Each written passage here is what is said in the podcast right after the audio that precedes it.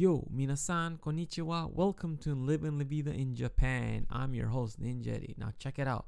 Today I'm going to talk about a subject matter I found out not too long ago thanks to an article I read that my wife recommended. I'm going to talk about kodokushi. Kodokushi is the strange phenomenon of dying alone. Here in Japan, that is very prevalent. Many elderly people die alone without anyone finding them for days. I mean, now think about that for a second. You die alone and no one finds you for days, even months. That is crazy. I find that very depressing to know that, there's no one in your life. Like, maybe you do have family and friends, but they don't look or even bother to reach out to you. I mean, to me, that is terrible. I can't really comprehend how someone could be like that, but I was reading this article, and many of the causes is because one of them is the increased social isolation. Many of the elderly just live alone and don't really socialize with anyone, and they just stay in their house the whole time. And a lot of them don't really have social contacts with family or neighbors, and they die alone because they have no one to reach out to, and they remain undiscovered because no one really worries about them. I was reading this article, and it really struck a chord with me because I've, as I said in other podcasts, I'm a family man. I grew up in a household where family always comes first. Right now my grandma, she is living with my parents right now. My grandfather passed away 3 years ago, 2016. He actually passed away when I first moved to Japan. He passed away in September. I moved in July, and I got to say goodbye. Fortunately, I knew when I was coming to Japan, I knew that I was not going to get to see him alive ever again because he was suffering from already Parkinson's, and I got to say goodbye and everything. And my grandma right now, she's living with my mother and my father. And, when I think about, my grandparents, hard to believe and even imagine that they would be living on their own. I guess there's certain people that just want to be left alone, which is fine. But there's other people, I bet, they want to be reached out. They want contact, but I guess because they don't know how to or what to do, it's just very...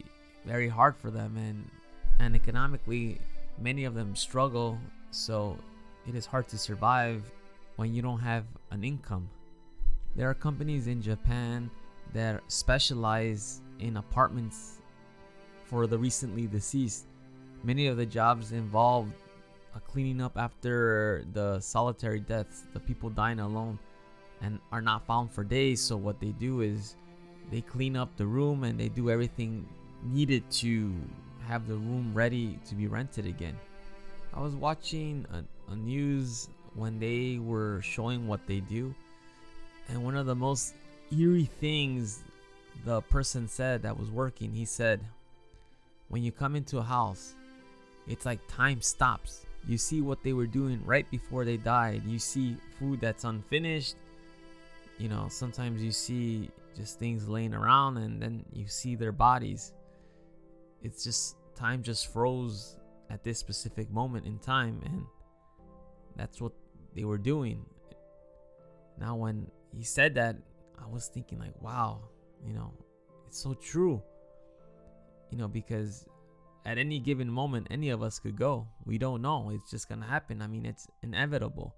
Many of the prefectures are coming up with preventative measures to help stop this from happening. So what they are doing now is having the people that are in charge of utilities, when they come check the utilities, to report of any unusual readings. So that would indicate if something's going on or not. And there are some community centers that are aimed for elderly people to come so they could, talk and communicate and talk with others and have a little small social circle. What can you do? Very simple. If you live in an area where there's elderly, you could reach out and, talk to them. I mean, they probably want people to talk to them. They just don't know how to socialize. I mean, I always encounter this when I'm with my son, when I'm, you know, walking around the neighborhood or even at a store. You know, 8 out of 10 times, it's always an elderly person stopping me to talk about my son, and they just want to chit chat. I mean, they always tell me that, you know, oh, your son is so cute, you know, and you know, how old is he? And I could tell they enjoy communicating. So, you know, if someone comes talk to you about some random thing, you know, take the time out and talk to them. I mean, you'll be surprised. I mean, a lot of them are just trying to reach out and they just don't know how to. Where I live, my family is the youngest, I mean, which is pretty crazy. I mean, everyone else, I'm surrounded by our elderly families. I mean, it's just 2 people, and I always, when I walk around, I always say hello and, you know, not necessarily have a long conversation, but I do chit chat here and there. And in one case, I think one woman lives alone, so I'm always seeing her outside. So, you know, I think I should take more action too and try to strike up a conversation, because, you know, I don't know their life really. I don't really know their names or anything like that. So, you know, I should practice what I preach, and I should do that. So I encourage all of you listening, if you know someone or if you see someone that is around your area, I mean, it's a good idea just to maybe check up on them once in a while, because I think it's depressing to die alone. I mean, when I think about it, you know, if I'm blessed and lucky enough to live to be an old man, who's going to be with me at that time? I don't know.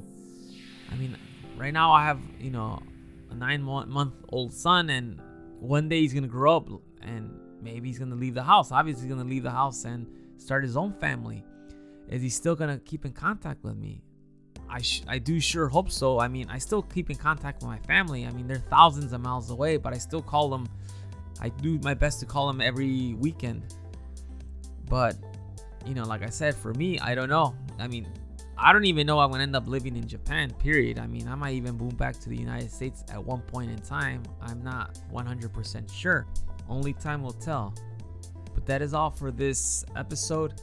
Thank you for listening. If you like what you heard, please subscribe to my podcast. Please share my podcast. Thank you for all the listeners out there. This podcast has slowly grown little by little, and every time you share my podcast or show some love, it continues to grow every day. Stay tuned for tomorrow for new podcast episodes. This is Living La Vida in Japan. I'm your host, Ninja Eri. If you have any questions or concerns, please shoot me an email at livinglavidainjapan@gmail.com, or shoot me a voicemail directly on this podcast. Thank you for listening. I will talk to y'all later. Hasta luego. Matane.